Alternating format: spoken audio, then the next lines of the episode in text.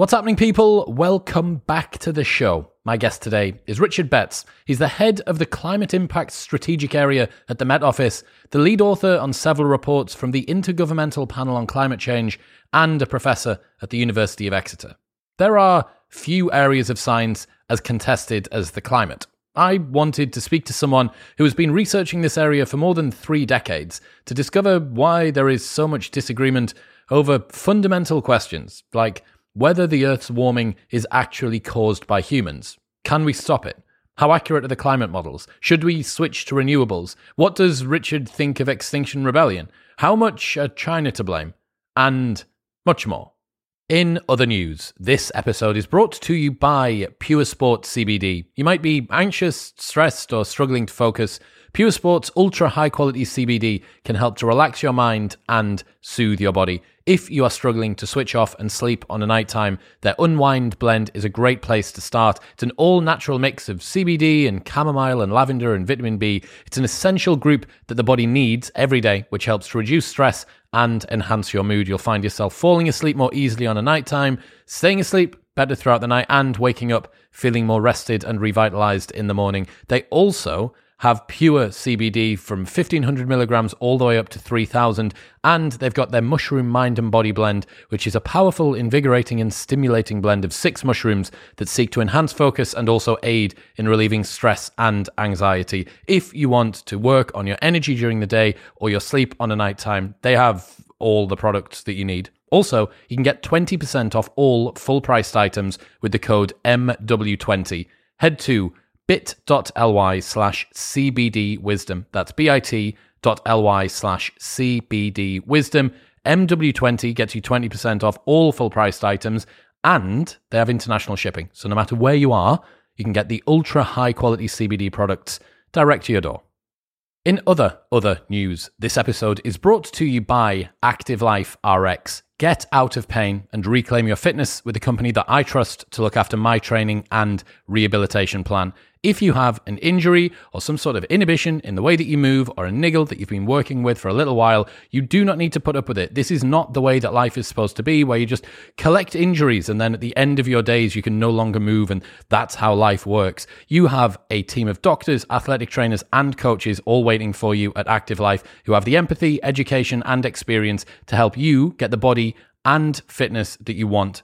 Active Life have worked with over 10,000 people living on six different continents, including five CrossFit Games champions, professional baseball players, rugby players, and Olympic medalists. Whether you're going from the couch or from elite sport back into your training plan, Active Life are all that you need. It's not just that you need to deal with an injury or some sort of limitation in the way that you move, but the company will be able to get you into fitness, wellness, and beyond, no matter what your goals are. I absolutely adore working with them. And if you're prone to injury, like I am sometimes, uh, I really, really recommend them.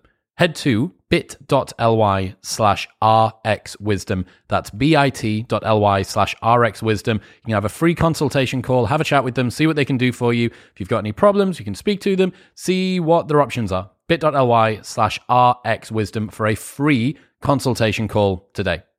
But now it's time to learn about the state of climate science with Richard Betts.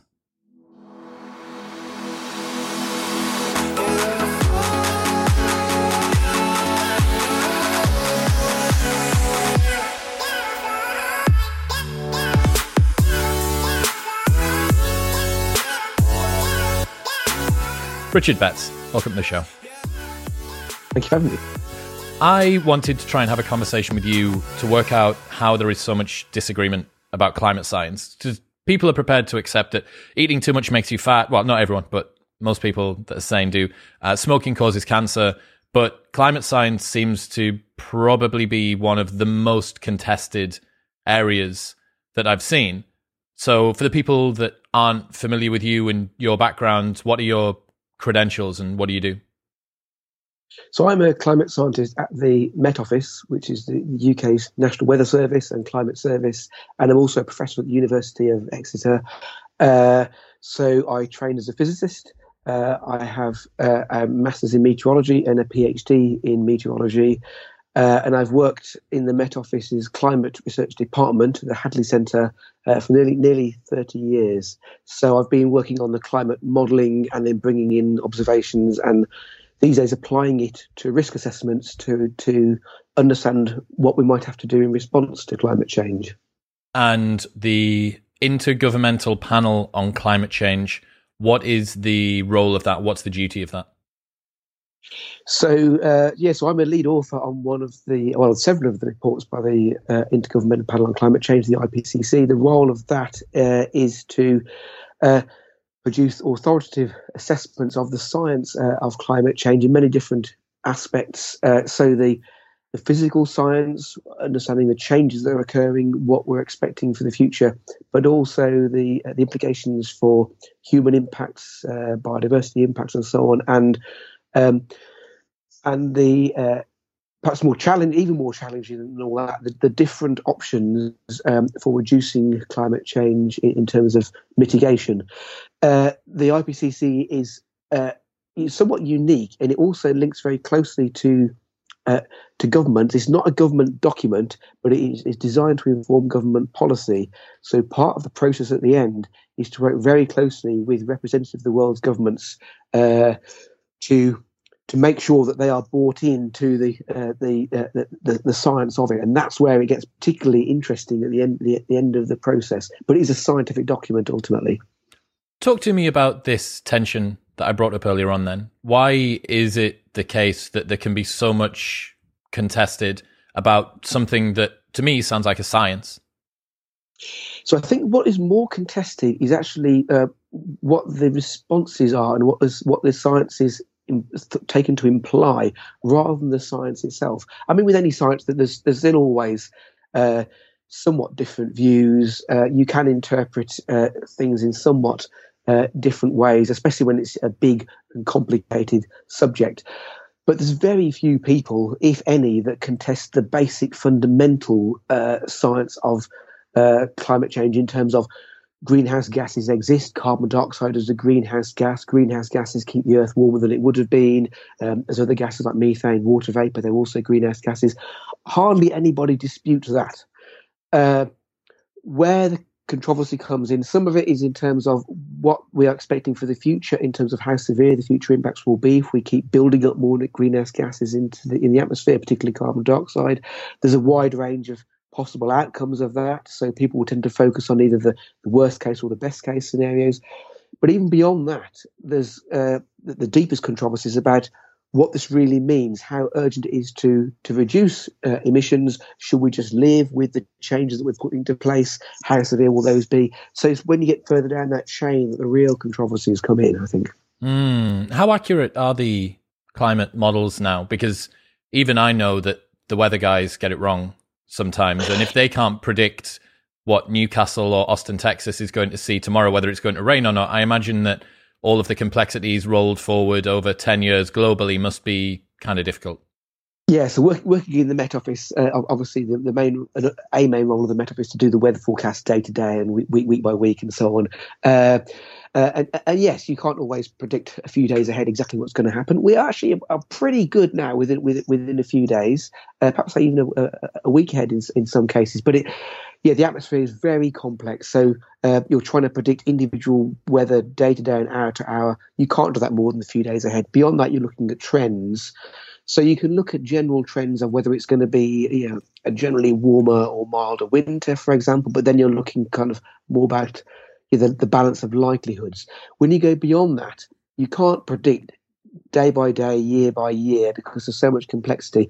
But what you can successfully uh, uh, uh, look at is the longer term trends uh, of warming and general patterns of rainfall change. And actually, the uh, the early climate models that were produced in the 1960s and early 1970s, they made uh, predictions which have now been shown to be accurate. So it was predicted in the early 1970s that by the year 2000, the world would warm by 0.6 of a degree Celsius. That turned out to be reasonably accurate. The, the true figure was about half a degree. So it was a slight overestimate, but not too bad.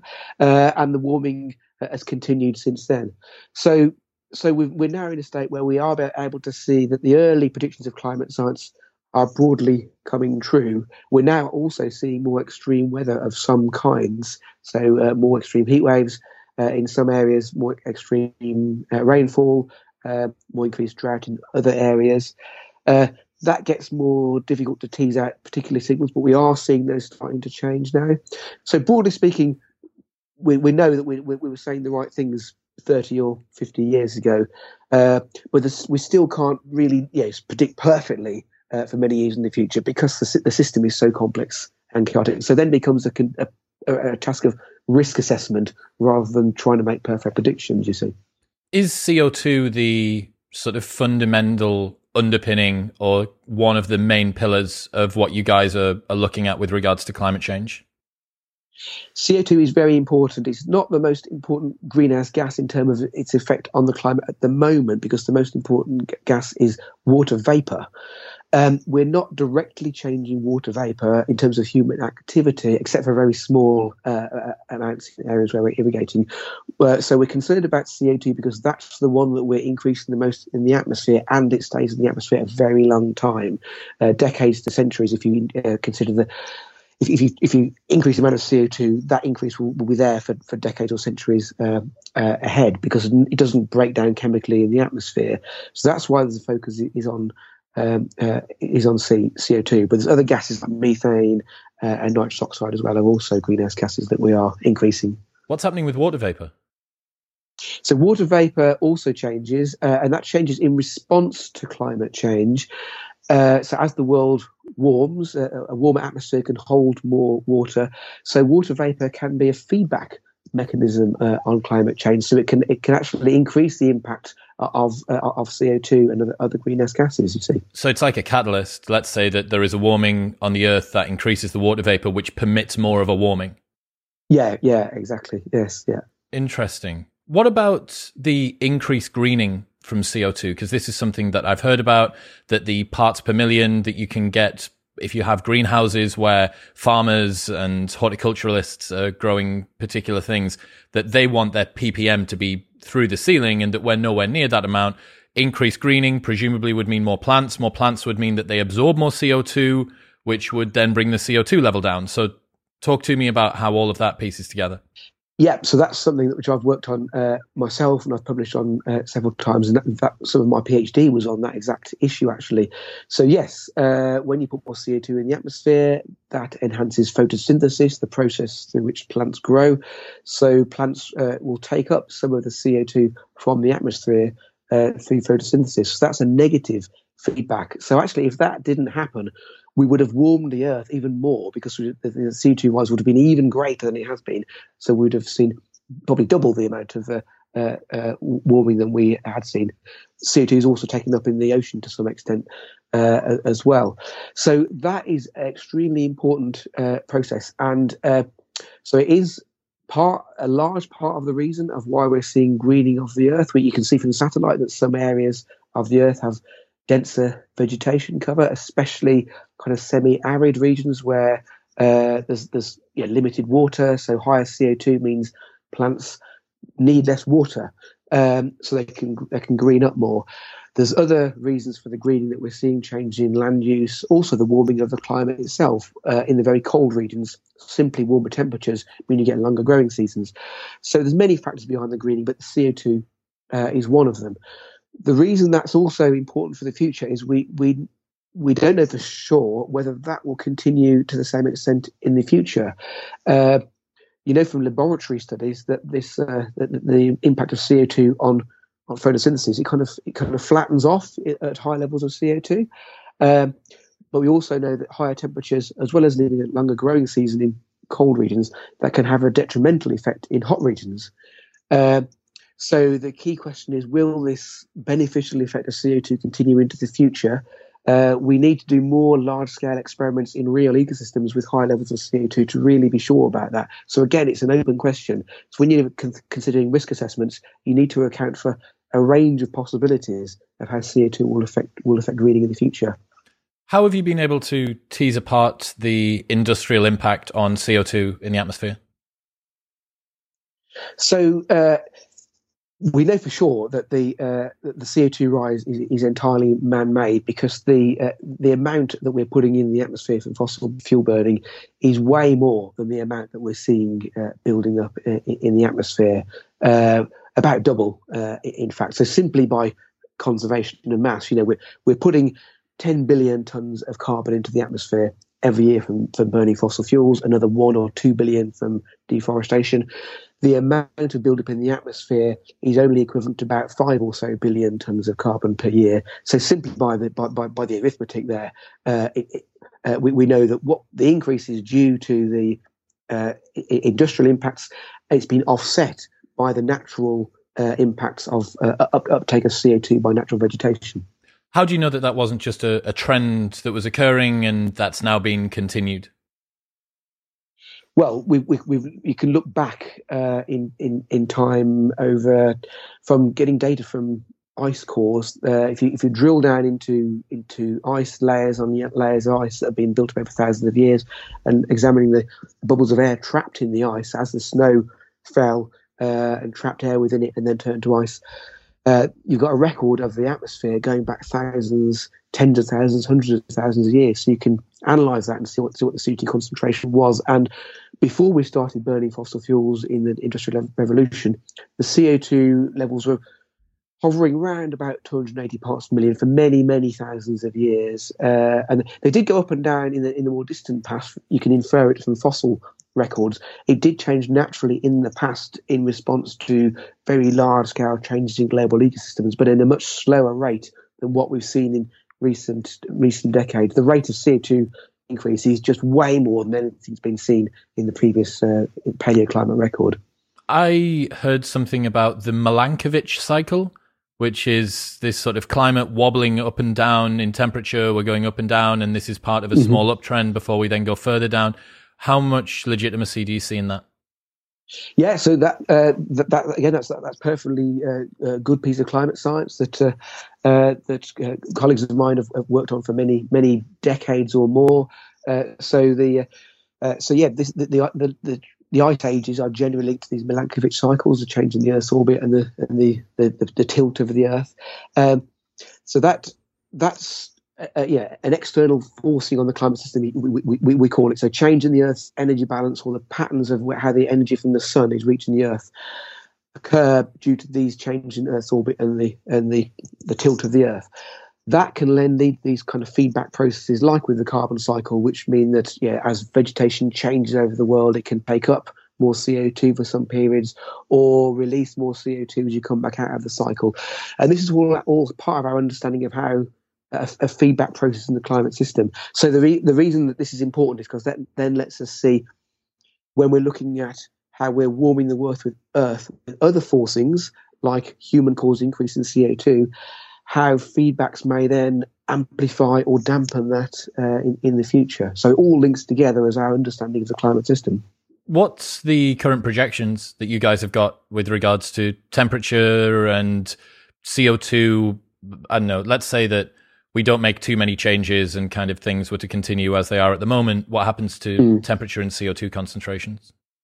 So if we carried on um, as as we are, uh, we would we would see global warming of anywhere between two and uh, possibly up to four degrees Celsius by the end of this century. It's very hard to be precise because we don't know the strength of all the feedbacks. The best guess is probably somewhere below three degrees warming by the end of the century if if we carry on uh, as we are with currently implemented policies on energy and, uh, and land use. Just to interject there, uh, Richard, what, when you mm-hmm. say um, on average, when, when a climate scientist says on average an increase in this, mm-hmm. w- how's that figure worked out? Is that an aggregate across all areas around the globe? Because presumably certain areas will increase by more, certain areas will increase by less. H- how do you come to that figure?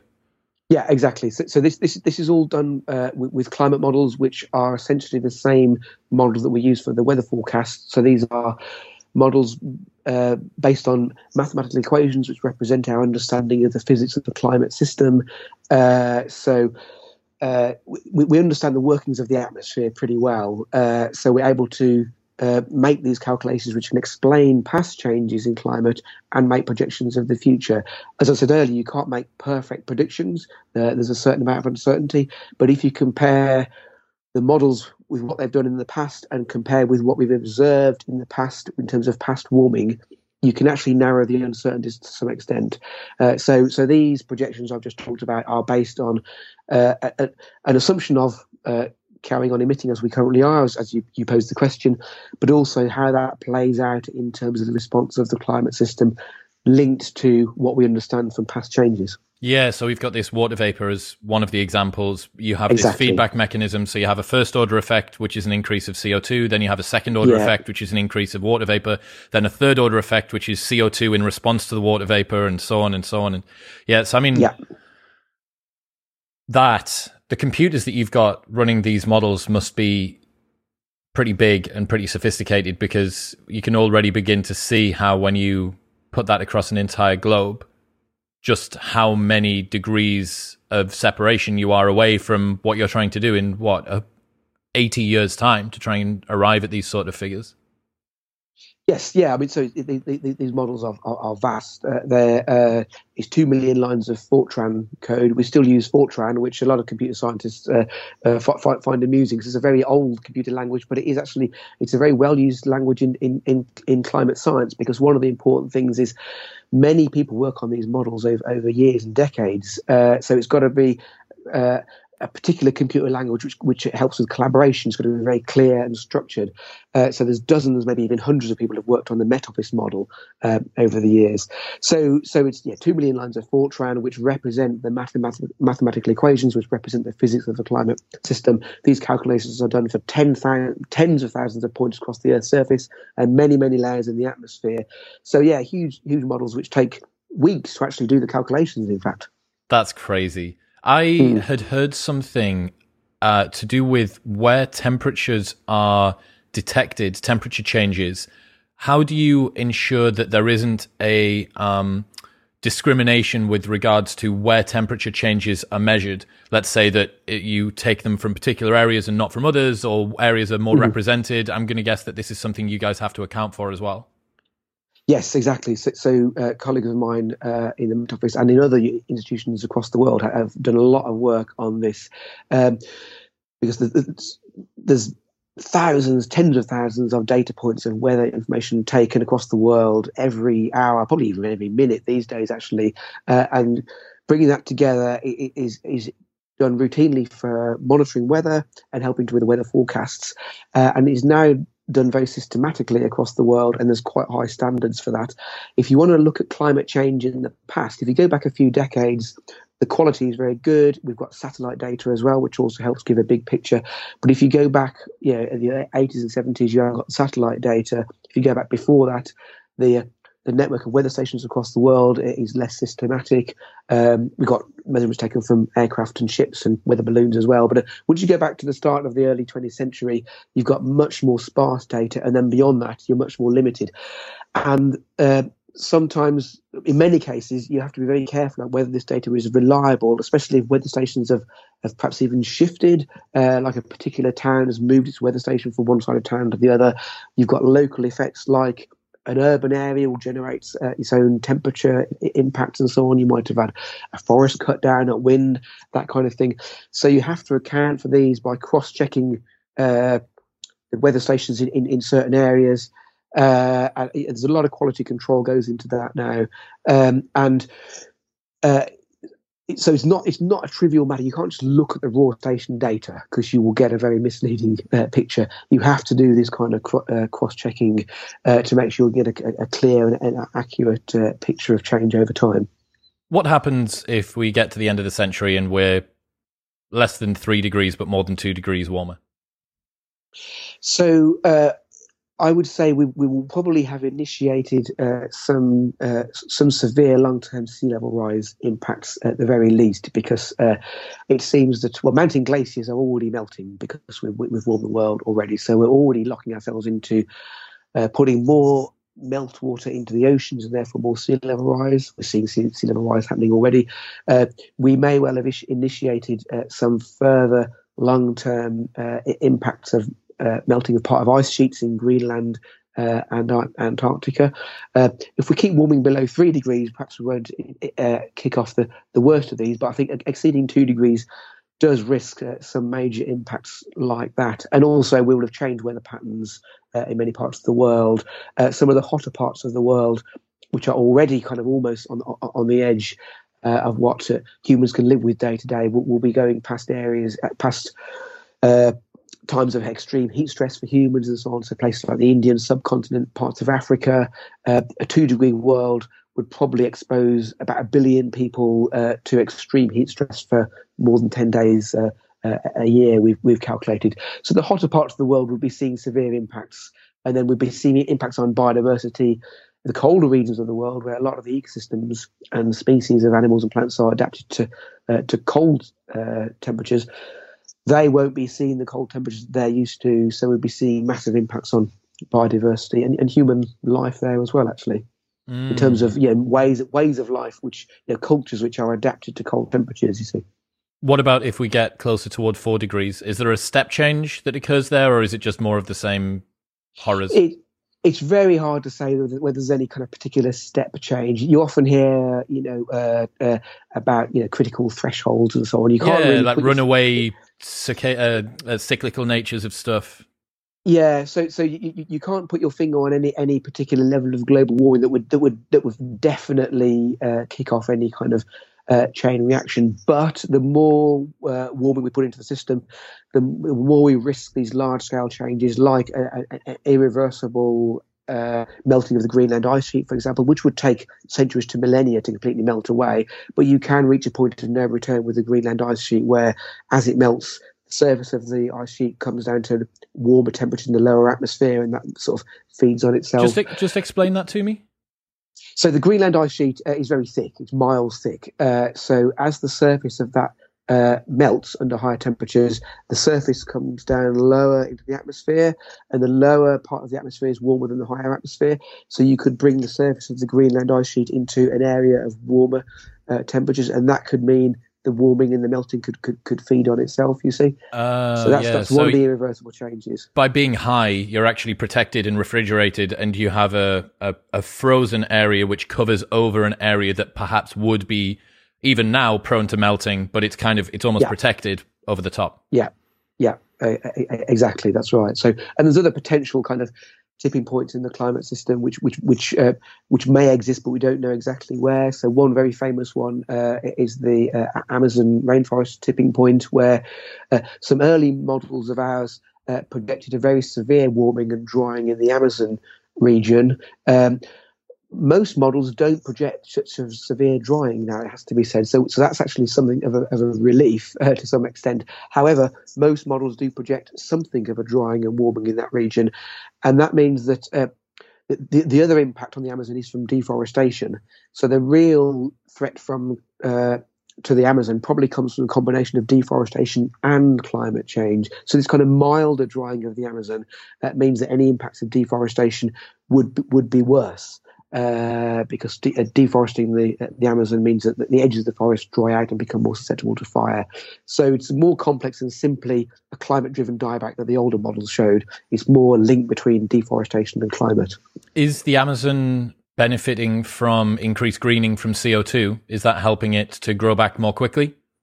Uh, large parts of it at the moment, yes. Uh, some parts of it, no. Some parts of it are, are now so uh, so warm and, and getting drier and are becoming impacted by deforestation and degradation that they're not benefiting, uh, but large parts of it are. So a key question for us uh, is how long will that continue in the future? Uh, we, we've, we've recently initiated, uh, well, I say we, colleagues of mine in Brazil are setting up a major experiment in the Amazon rainforest to look at exactly this.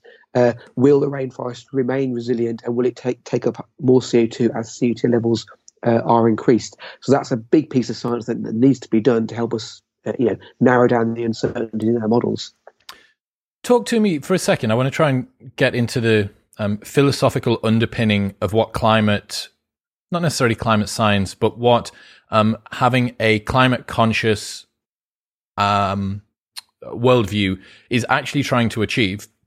Whether or not it's trying to keep the planet the same, whether it's trying to make it as hospitable for humans as possible, whether it's trying to um, keep a hold of biodiversity, whether it's, as my friend and past guest Charles Eisenstein said, just yeah. trying to retain the beauty of the planet as much as we can.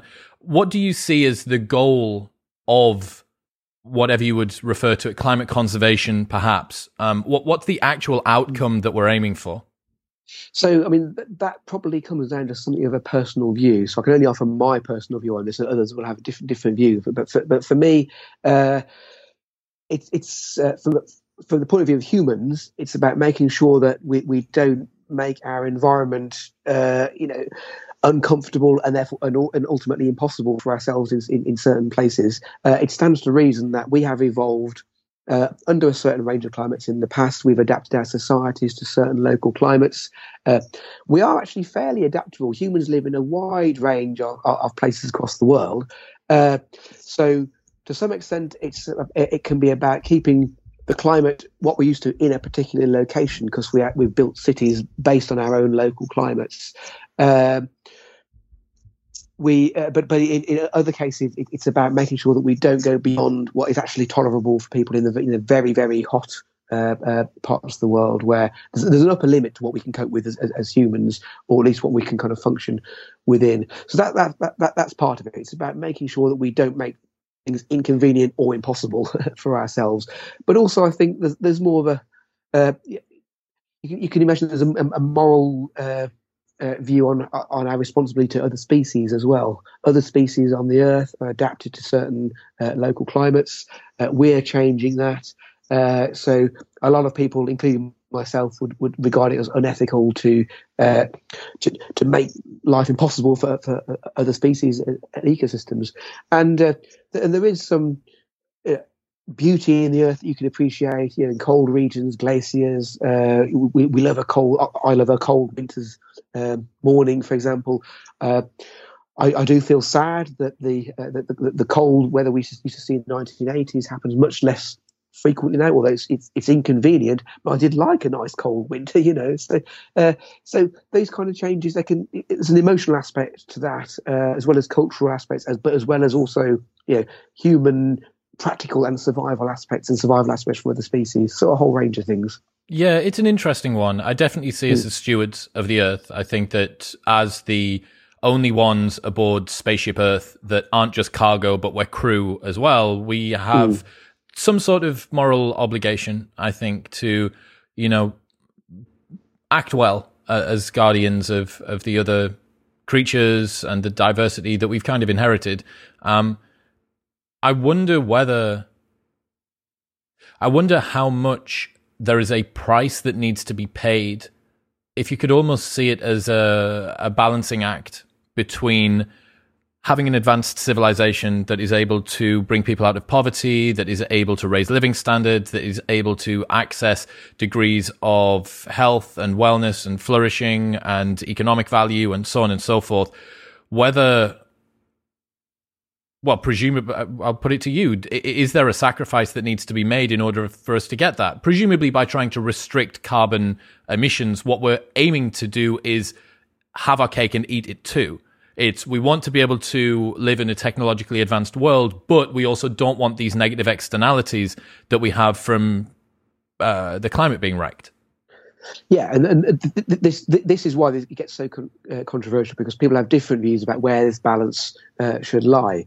Uh, so, yes, we we want to uh, have know, a, a, a, good and happy and fulfilling and comfortable life for everybody on Earth, uh, and uh, that requires uh, yeah a certain level of living standards which which we have historically relied on fossil fuels uh, and the use of the land uh, to achieve. But now we're recognizing that the way we've done that in the past is ultimately not sustainable in the long term. But at the same time, you can't rip that away immediately because we rely on it so much. So the phrase just transition gets used. So it's about how, uh, where uh, people, uh, individuals, societies, uh, you know, towns and cities, and even countries that rely on the old way of doing things uh, how they can transition to a more sustainable way of doing things without disadvantaging people. So, if you, so for example, this, this whole communities rely on coal mining, Um, if we just shut down coal mining, as happened in the UK in the 80s, it has devastating effects on the local community. So you have to find ways to, to get, get through that and make sure that people have other other sources of employment, uh, and you don't just rip the heart out of a community and replace it with nothing else. So it's not a tri- trivial problem to deal with. I learned that cheap energy is one of the best ways to raise people in developing countries out of poverty and that fossil fuels are one of the best ways to get them that. Is there a, a, tension between trying to reduce fossil fuel use and also still trying to get developing countries up to an acceptable living standard? So there is a tension there, and the, the other tension, of course, is the, the other effects of, of, of uh, fossil fuels, such as local air pollution and so on. Uh, so again, from the in the uh, in the UK, uh, we experienced in the you know in the 50s and 60s incredible uh, air pollution incidents. My dad, uh, who's from the Black Country, would remember horrendous smogs uh, where it was just desperately unhealthy to be outside, uh, and and a lot of people died of you know, respiratory related problems and so on. so that was all to do with local air pollution. The UK is sort of you know by getting out of so much coal burning has reduced those problems. Those problems still exist in other parts of the world as well. Um, so yes, there is this tension, uh, as, as, you said, but there's also the other effects, effects of uh, air, quality and so on. You need, need to take into account as well. Yeah, I that's why we talk about like kind of co-benefits. Is actually the phrase that gets used. There's, co- there's, there's other benefits of reducing fossil fuel use beyond the climate impact, like improving air quality and so on. Yeah, but then there would also be kind of co-costs, which is yeah the reduction of access to energy. It's it's one of the things that strikes me is that we're kind of fortunate that the planet is as small as it is. I know the Earth's massive. I know that it's big, mm. but we can fly around it in the space of 24 hours pretty much now if you're on the right plane. And if the planet was even bigger, you would have so many different interest groups, so many different nation states. I mean, it's already hard to coordinate stuff at the moment with different actors and different agendas and so on. But let's say that Earth was able to sustain itself at the way that it was, but it was maybe twice as big, which would be an awful lot more landmass, an awful lot more humans, an awful lot more nation states, even wider varieties in terms of the uh, climates and the countries and so on and so forth. Um, trying to get, trying to find a middle ground where you have every different nation's interests aligned. You know, we've recently had COP26 in Glasgow, and you know, f- for all that countries can go there and say that we want to do this, each country has its own different agenda about where it is, what its desires are for growth, for economic policy, for everything. So yeah, mm-hmm. I think um, we're, we're probably quite fortunate that we have, although it's massive, as small a sample size of planet to work with. Yeah, that's quite that's a very interesting point, which I, would never heard before. Yeah, so you're, you're uh, uh, yeah, th- things could be even worse. Is what you're, what you're, what you're saying? It could be even uh, more complex. Yeah, you you could yeah, need yeah, fifty yeah. million lines of code in order to be able to work out what's yes. going on. Yeah, yeah, yeah. That's an interesting one. But the but the complexity of the of the issue and you know and the negotiations at COP and so on, it it is a huge uh, a huge problem because uh, yeah governments have responsibilities to their own people and economies and so on. And and yes, they they want to on the one hand keep protect their populations from the worst impacts of climate change, but they don't want to uh, just radically change everything, uh, especially uh, the developing world, w- which uh, is seeing that we in the developed world have benefited from all this stuff historically.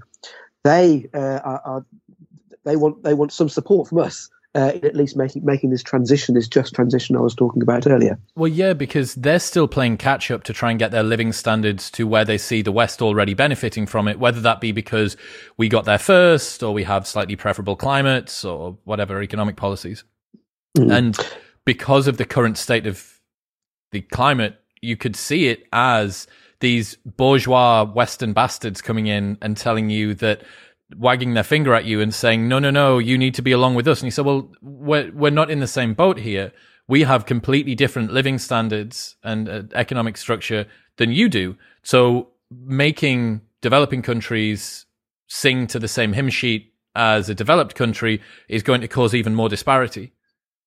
Yeah, and that's that's exactly at the heart of uh, a lot of the negotiations that we're negotiations that were happening in the last couple of weeks uh, in Glasgow at COP26. And the other aspect, of course, is the fact that uh, uh, these countries, along with everywhere else, are living with the effects of climate change that are already happening. So we've already warmed the world by over a degree Celsius. We're already seeing some changes in extreme weather. We're already seeing an increase in sea levels in some cases. So the more vulnerable parts of the world, which which uh, happen to be uh, often the countries which have contributed less to the issue, are now asking for support in dealing with that, putting in place adaptation measures there's a strong argument comes from some quarters. Oh, we should just adapt our way out of climate change, or at least adapt our way through it. Uh, but you need to actually put things in place to do that adaptation. And again, it's the same countries that that need support on, uh, you know, getting away from fossil fuels and deforestation that need support in adaptation uh, because they happen to be in the hotter parts of the world and perhaps low-lying countries and so on. So again, this is another big issue that was addressed at, at COP26 but not fully resolved did you what was your what's your synopsis what was your sort of summary of that i mean i'm i'm going to guess this is kind of like you've got a uh, illustration of Glastonbury behind you. COP26 must be a little bit like the Glastonbury for uh, for climate scientists, but just maybe a little bit less fun. Um, what's your? How did you feel that that went, based on sort of what you know and what you can tell us?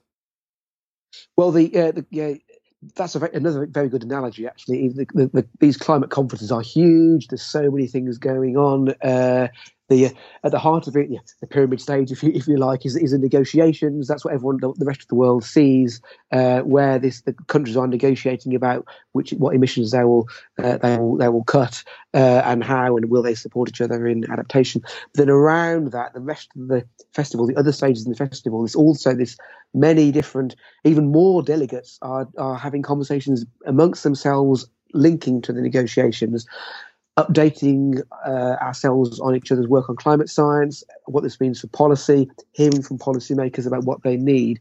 So it's a big sort of meeting of minds around this negotiations.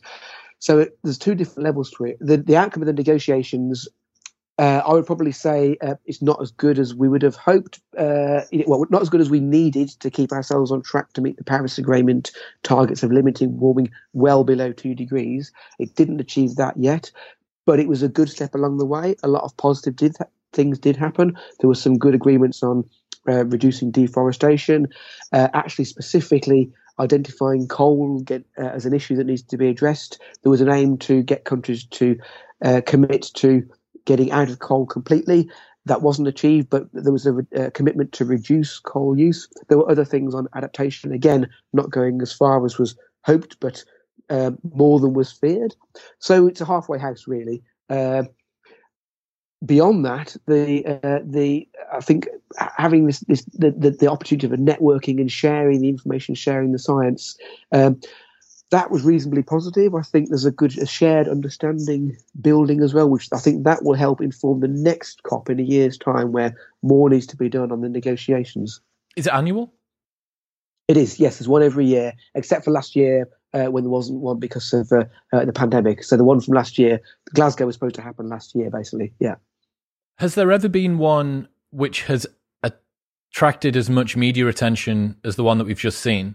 Because I, you could have told me that this happened once every five years, and I would have believed you. Yeah, so th- this was this was particularly prominent, uh, especially in the UK, uh, because we were the host nation, um, but because also it was it's been five years since the the last prominent one, which was in Paris. So the Paris Agreement, which I mentioned a few minutes ago, was at a previous COP, which was uh, very prominent because that was the first time where there was an actual agreement between all countries uh, to take action on climate change that had never been achieved before in previous COPs. So that was very prominent, and also the the ambition which had been uh, uh, talked about in previous COPs before Paris was to limit warming to two degrees global warming. The ambition became to try to limit global warming to 1.5 degrees. That was another key thing in Paris. So the Paris one was as probably as prominent, or almost as prominent as the, as, as, as the Glasgow one, but they're not always as prominent as this is. That's for sure. Yeah. What's the enforcement mechanism if some nation state doesn't abide by what they're doing? If China just tells you what you want to hear, but then decides to just crack on spunking loads of CO two out? So that so uh, the the, uh, the commitments can be monitored. There's, there's, there's processes in place to sort of check on how emissions are actually uh, progressing. That can be uh, that, that, that can be uh, uh, that can be audited. That uh, the deforestation can be monitored by satellite. So the data is there. You, you can measure how much the CO two is building up in the atmosphere. You can see where where emissions are are, are, are coming from.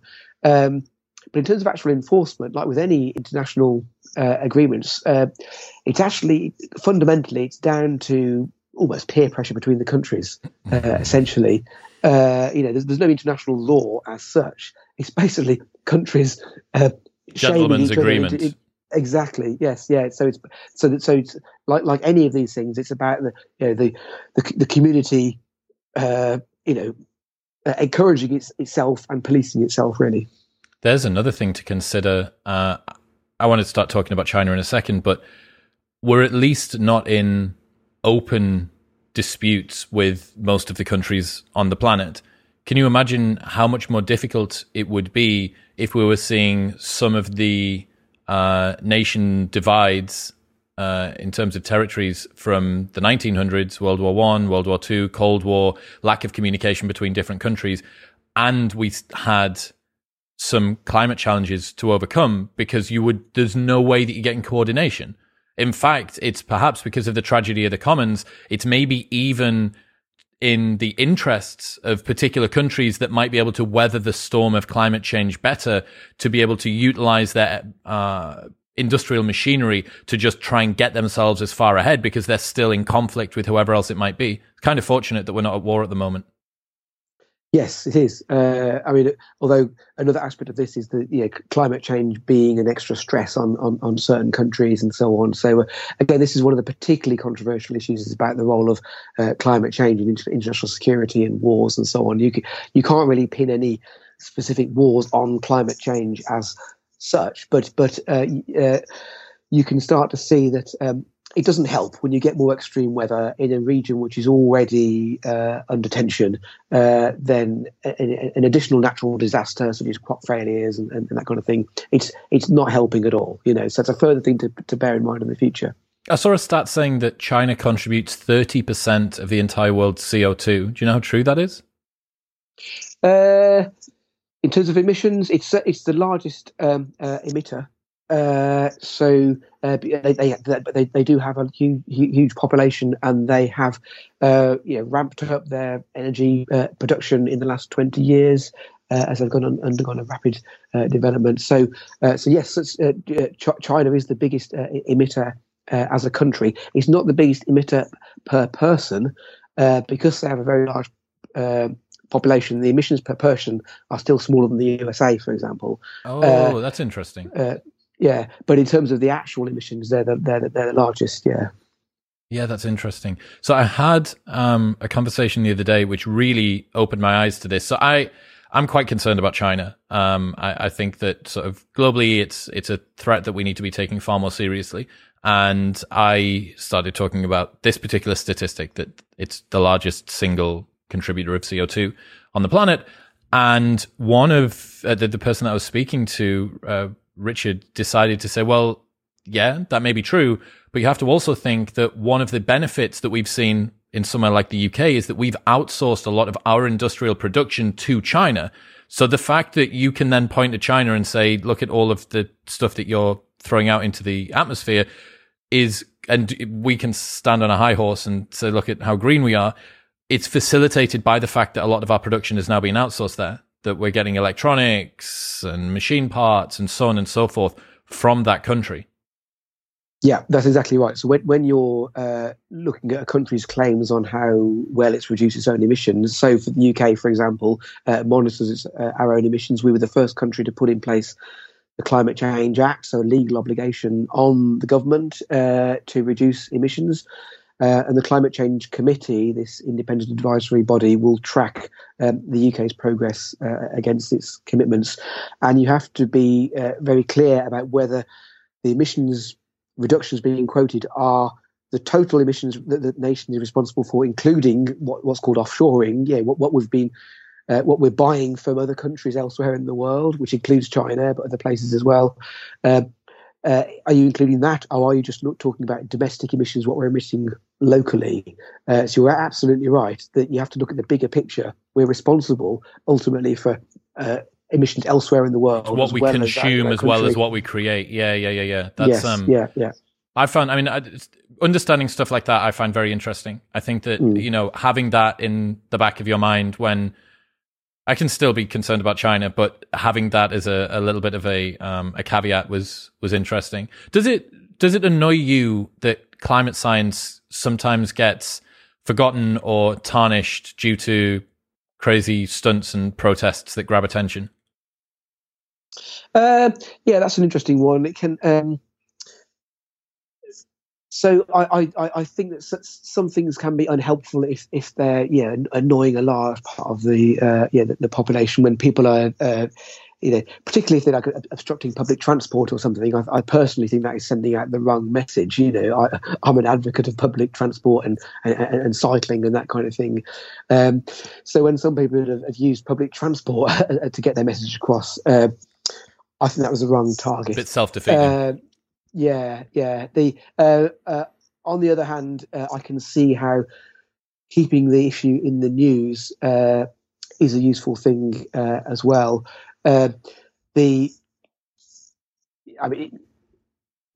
when people are breaking the law, you know, and when people are perhaps uh, even potentially endangering other people, then I get, you know, I'm, not, not happy with that. Um, so the, you know, if you if, if if if you go as far as yeah, some things can some things can be counterproductive. So you have to be quite quite careful about what what what, what you're doing. I, I, I think it's uh, it's a very difficult area. I would much rather uh, that uh, say that the, the media, news media, for example, um, gave prominence to to to climate science uh, in a in an unbiased way. Uh, one of the protests last year was particularly targeting certain uh, sections of the media, wasn't it? And the reasons that the protesters gave for that was that they still saw that this uh, in certain sections of the media they they they were saying didn't give a, a true picture. Uh, I would rather the media uh, covered climate change in a in a, a good, unbiased, fact based way so that people then didn't have to feel they had to take this kind of radical action. Yeah, I um I read an article a while ago by Scott Alexander from Slate Star Codex. It's called The Toxoplasma of Rage. It's very interesting. And he talks about the fact that activists or anybody that's trying to push forward a uh, a narrative or an agenda, um, they have a balancing act to make that the more outlandish and gregarious stunts that they can do, they do capture more attention, but inevitably they polarize opinion a lot more too.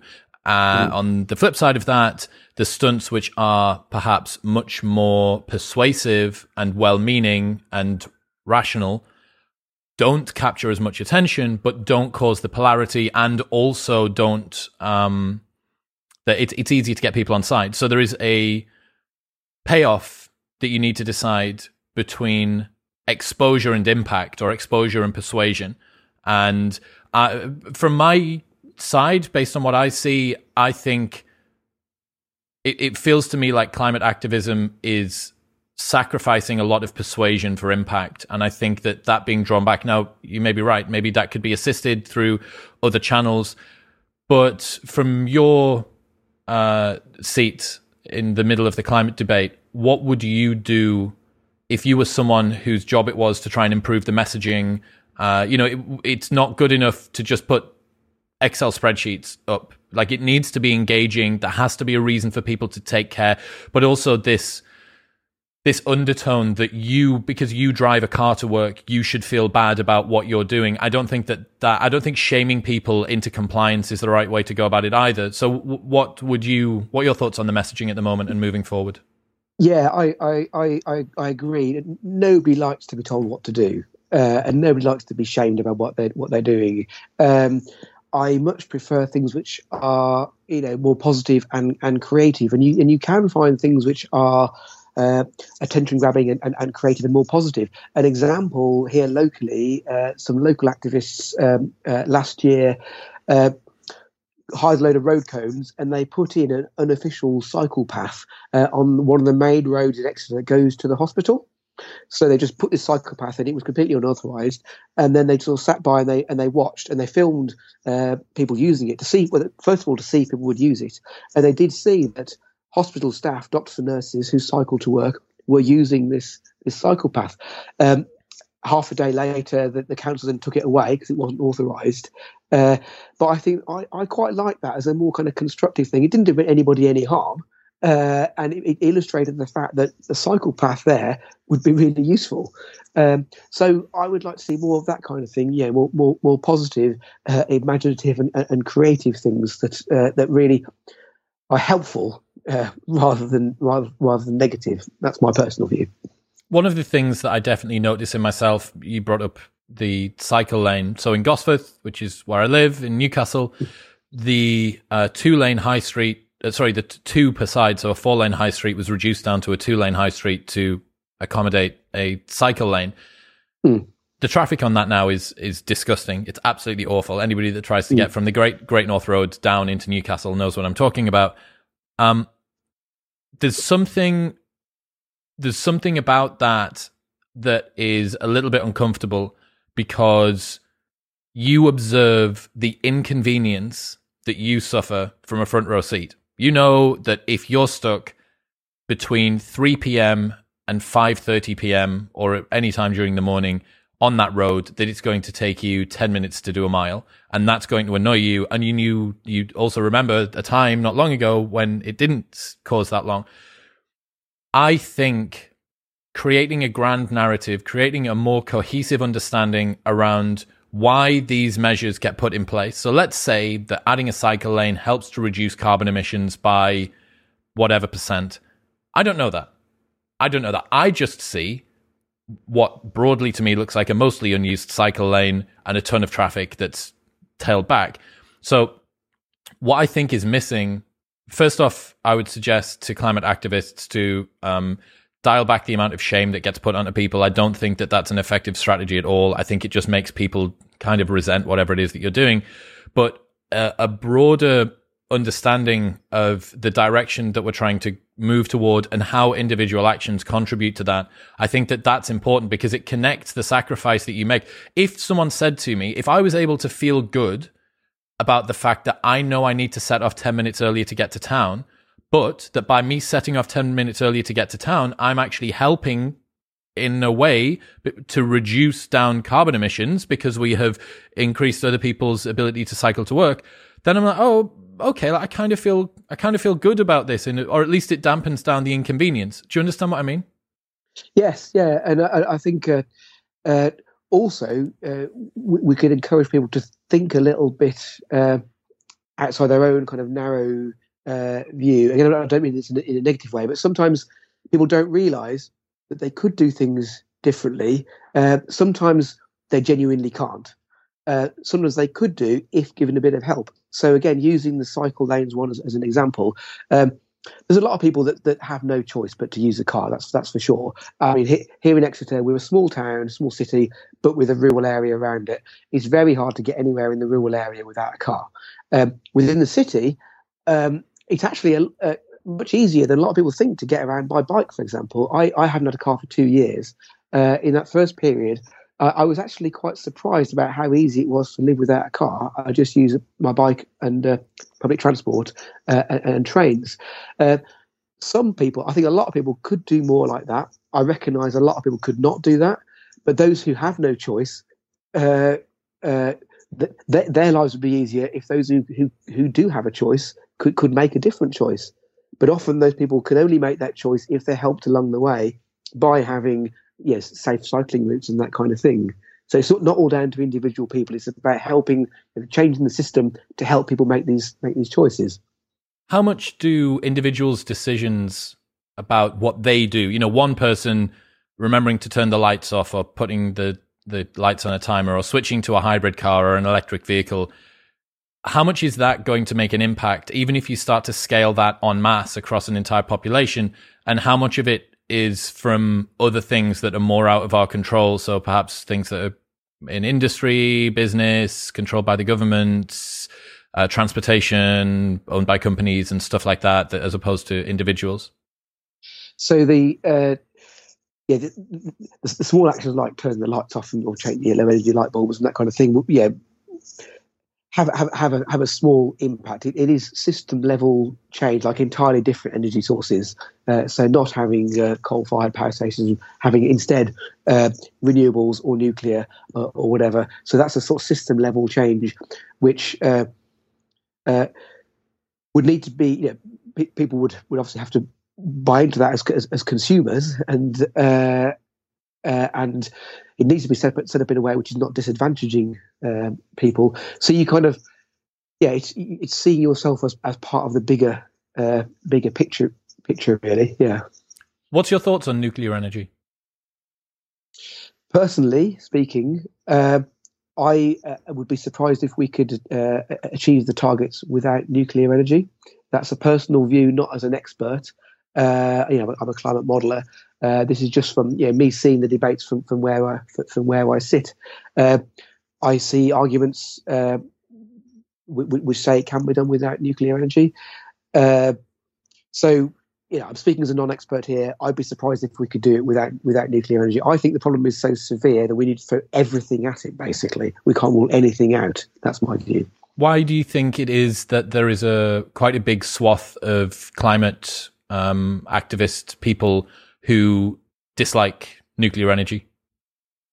I think that that links to the yeah, the the uh, the, uh, the origins of the green movement, uh, who uh, who traditionally uh, were sort of you know, suspicious of any, any, any kind of technology. Uh, and of course, you know, there have been horrendous nuclear accidents in, in, in the past. Of course, the technology is very different now, and the new nuclear power stations are are being designed and built to a yeah much much higher standard, and uh, the risk assessments are done to account account for climate change as well. Yeah, accounting for very high temperatures. Uh, uh, oh, so nuclear plants that are being created now are being future proofed against potential higher global temperatures. Exactly. Uh, exactly. Wow. Yes. Yeah, I mean, that's yeah. so sophisticated. Um, mm. I had Alex Epstein on the show quite a while ago, the moral case for fossil mm. fuels. So he's a philosopher that's talking about, and um, I, I don't understand enough about the impacts of different types of fuels to be able to kind of dig into his data. But what I did take away from it was uh, a surprise at how much most climate activist groups seem to be very averse to nuclear energy, which is, you know, aside from a couple of very big accidents which occurred on version 0.1 uh, reactors and plants that were very unsafe, um, it, it it surprises me that that isn't just what everybody is throwing throwing their efforts at. Um, I, I, mean, it, it, it, it is true that the high level waste is, is a long term problem uh, that you, are kind of yeah you're bequeathing that to future generations, but the, it, it's a relatively small amount, uh, you know, in the in the grand scheme of things. But it but it does exist. So part of the concern is about what we do with this stuff, which is going to be around for um, uh, for, for, for, thousands of years, uh, as well as the obvious con- uh, uh concern based on past experience um, of past accidents. But uh, again, so this, this, is again why it's such such a controversial topic, and you get very very polarized views on it. Richard Betts, ladies and gentlemen, if people want to keep up to date with what you do, where should they go? Uh, you can follow me on Twitter, uh, Richard A. Betts uh, on Twitter. Uh, you can also uh, look at what the, uh, the Met Office and the University of Exeter are putting out. I work at both of these these places. You could you could look at the the technical report of the climate change risk assessment, which I, I led, which was published this year. so look that up. It's a, UK climate risk. it's a website. so you can look there for some of my latest work. But yeah, I'm, I'm active on social media. Uh, so I'm always happy to have a conversation about this. I just talk to anybody who's interested in climate change. So happy to have a discussion.